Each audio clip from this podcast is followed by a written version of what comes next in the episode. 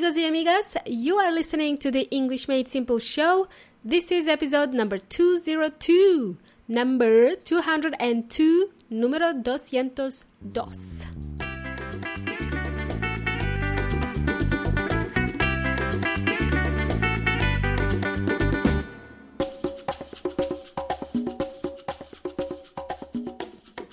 Welcome to the English Made Simple show. This is Milena, your host from EnglishMadeSimple.net. And I hope you're doing well. Hope you're doing fine. Hope you are keeping out of mischief. Hope you've been keeping out of trouble. Good. Today, I'm giving you an opportunity to learn about um, some important things. Uh, you're going to learn about collocations, phrasal verbs, conversation fillers, descriptive words, and prepositions, and more. You're going to learn a lot. So, I'm giving you an opportunity to have access to my teaching notes. You can find all of this inside my teaching notes that I'm so kindly willing to share with you because I know it will be helpful to you guys. There is even a resource about um, how to interrupt business meetings if you happen to use English for work, for example. If you're using English in the office and you have business meetings in English, this will be extremely helpful to you. Very useful stuff. Like, let me give you an example. For example, um, when you are at the business meeting and you want to ask for, let's say, clarification on something, you simply say, Sorry, can we just go over this one more time so that we are all on the same page? Or another phrase you could use Sorry to interrupt, but uh, can you please speak slowly? I just want to make sure I got everything that's required here. And there's many, many more um, phrases for you to learn, and there's also different uh, situations when you are when you happen to be in a business meeting. I'm sharing all that with you, amigos y amigas. And you can get access to this resource when you visit EnglishMadeSimple.net slash coffee. yes.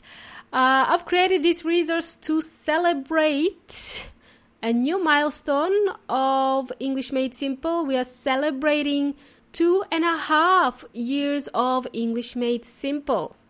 I'm sharing my teaching notes with you and at the same time uh, you can support uh, the show. We can celebrate this together which um, will also help me continue to deliver awesome episodes uh, going forward. I can do more episodes for you guys. Simply go to englishmadesimple.net slash coffee and you'll get instant access to all of the resources now, before we begin today's show, let me say hello to a few special people who have decided to support the English Made Simple show this week. A huge hello to Maritza from Chile, who has been following the show for a long time now. Thank you so much uh, for your kind donation. And another one from Chile, another big fan from Chile. A big hello to Luba from Chile who has been a long time follower of the show. Thank you guys. You have really made my week so far, guys. Thank you so much. Um, also, I'd like to say a huge thanks to uh, Maka Alvarez from New Zealand who left a five star review on iTunes. Thanks for your support, Maka. Hope you're having an awesome time in New Zealand. Which reminds me, I should visit New Zealand soon. It's not too far from Australia. I did spend 12 years in New Zealand. But somehow Australia feels homier to me. Anyway, I digress. So thanks everyone for your support and for joining me in celebrating this new milestone in the short EMS history. Two and a half years, it's such an odd number, right? I'd like to be different. I don't like to celebrate three years and four years and five years. Two and a half. Two and a half is a good number. And tomorrow I'm going to celebrate my birthday. I will be 37 and a half years old. uh, I know, I know. It's such a childish thing to do to celebrate this a half thing, you know. Uh, you know, when you ask kids how old they are, the little kids, they would usually answer with, "Oh, I'm two and a half years old," or three and a half. You know, you don't hear adults saying this, so I want to be different. Okay, amigos, I'm getting myself distracted again. Now, what I wanted to share with you guys today is a snippet of my teaching notes. A snippet means like an extract or an excerpt, uh, which is basically just a section of a text. So I'm just sharing uh, bits and pieces of my teaching notes so you know what you get inside the teaching notes. Like, for example, there is a long section in there about collocations. Like, what are collocations? Um, just quickly to refresh your memory, you can check out one of the earlier episodes I did back in 2016. The episode is called Learn English with Collocations and Speak Like a Native Speaker. That was episode number 15, 1 5. Um, so, what are collocations? Just quickly, collocations um, are a combination of two or three words that, when put together, they sound natural to the native speaker. They are used in daily conversations very, very often. Uh, let me give you an example of a collocation. I used one recently. I used it in episode 199 when I talked about my killer haircut. The phrase I used was to have a haircut. To have a haircut. Have a haircut is a collocation.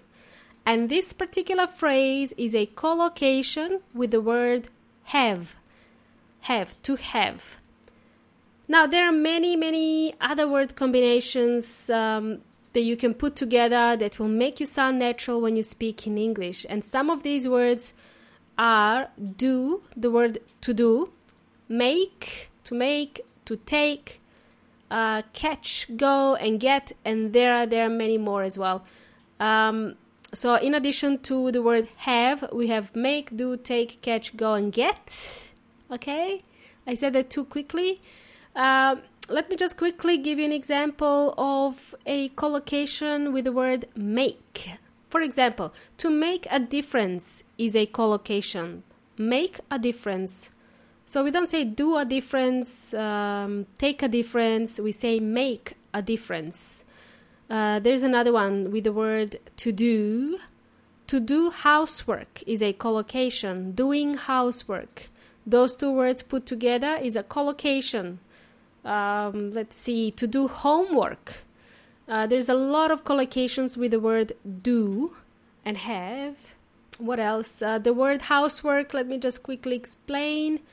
So let's uh, just go back to the word housework. So you wouldn't say make housework, you would say do housework. It just doesn't sound right um, to my ears when I hear like to make housework, um, to have housework. It just doesn't sound right to my ear. Uh, the right phrase is actually do housework, to do housework.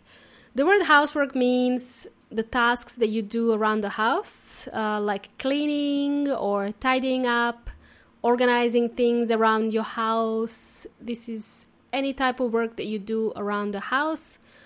It's called housework. And uh, guys, there is a whole page uh, on collocations inside my teaching notes. So this is what I'm sharing with you now is just a snippet, very short uh, extract of what you will find inside the teaching notes. And you can get access to these teaching notes by visiting englishmadesimple.net slash coffee. And a couple of more things I wanted to share with you today is like, hmm, number one thing being prepositions. Prepositions is a big one, uh, and especially preposition of time. Of time. Let me ask you this question. For those of you who are probably thinking, what do you mean by preposition of time? What do you mean, Milena? Okay, but first, let me ask you this question what year were you born? What year were you born? How would you answer this question? What preposition would you use when you start your answer? And now, what if I asked you, what day of the month were you born? Do you know how to answer this question? Well, this is a common mistake I hear among English learners, knowing when to use uh, prepositions on and in. So, knowing prepositions of time is important because it's not straightforward. Uh, it doesn't sound like it's common sense. It's something that you have to learn. And it doesn't sound like common sense to me, at least, okay? So you really have to um, learn all these prepositions of time to get to know them. So now that I asked you the question, the way you would answer the first question, what year were you born? You would say, I was born in 1981 or 1991. I was born in 2000, year 2000. Uh, what year was Justin Bieber born? Was he born like 2015 or something? no. no, no, he was born in 1994. 1994! Say what? All right, and the other question What day of the month were you born? I was born on the 21st of August. 21st of August. We use ordinal numbers when we talk about dates. Justin Bieber was born on the 1st of March. Now let's find someone else. How about Shakira? When was she born? Shakira was born on the 2nd of February 1977. Wow. Okay, now you see what I mean? So you use preposition in when we talk about just the year. I was born in 1990. I was born in 1970. And then when we talk about specific dates, we use the preposition on. We also use the preposition on when we talk about specific days of the week. For example, let me think of an example. Uh, when are we going to the cinema? On Monday. We are going to go on Monday. Okay, that's a specific day of the week. At what time does the movie start? It starts at 6 p.m. At, that's the preposition of time. When you're telling time, you always use the preposition at. Now, hope you found this all very useful. There is more of this inside the teaching notes, the teaching resource that I'm sharing with you for a limited time only because I want to celebrate two and a half years of English Made Simple. Simply go to englishmadesimple.net slash coffee to get instant access to this resource. There's about 10 pages of this. Uh, plus, you will get access to other stuff like selected transcripts and audio files. You can have audio files of selected episodes. Easy peasy lemon squeezy. That's it for today, amigos y amigas. Short and sweet. Thanks for joining me today, amigos y amigas. You've been an amazing audience as always. And you've been jamming with Milena from English Made Simple. Have an awesome rest of the week. Until next time, hasta la próxima.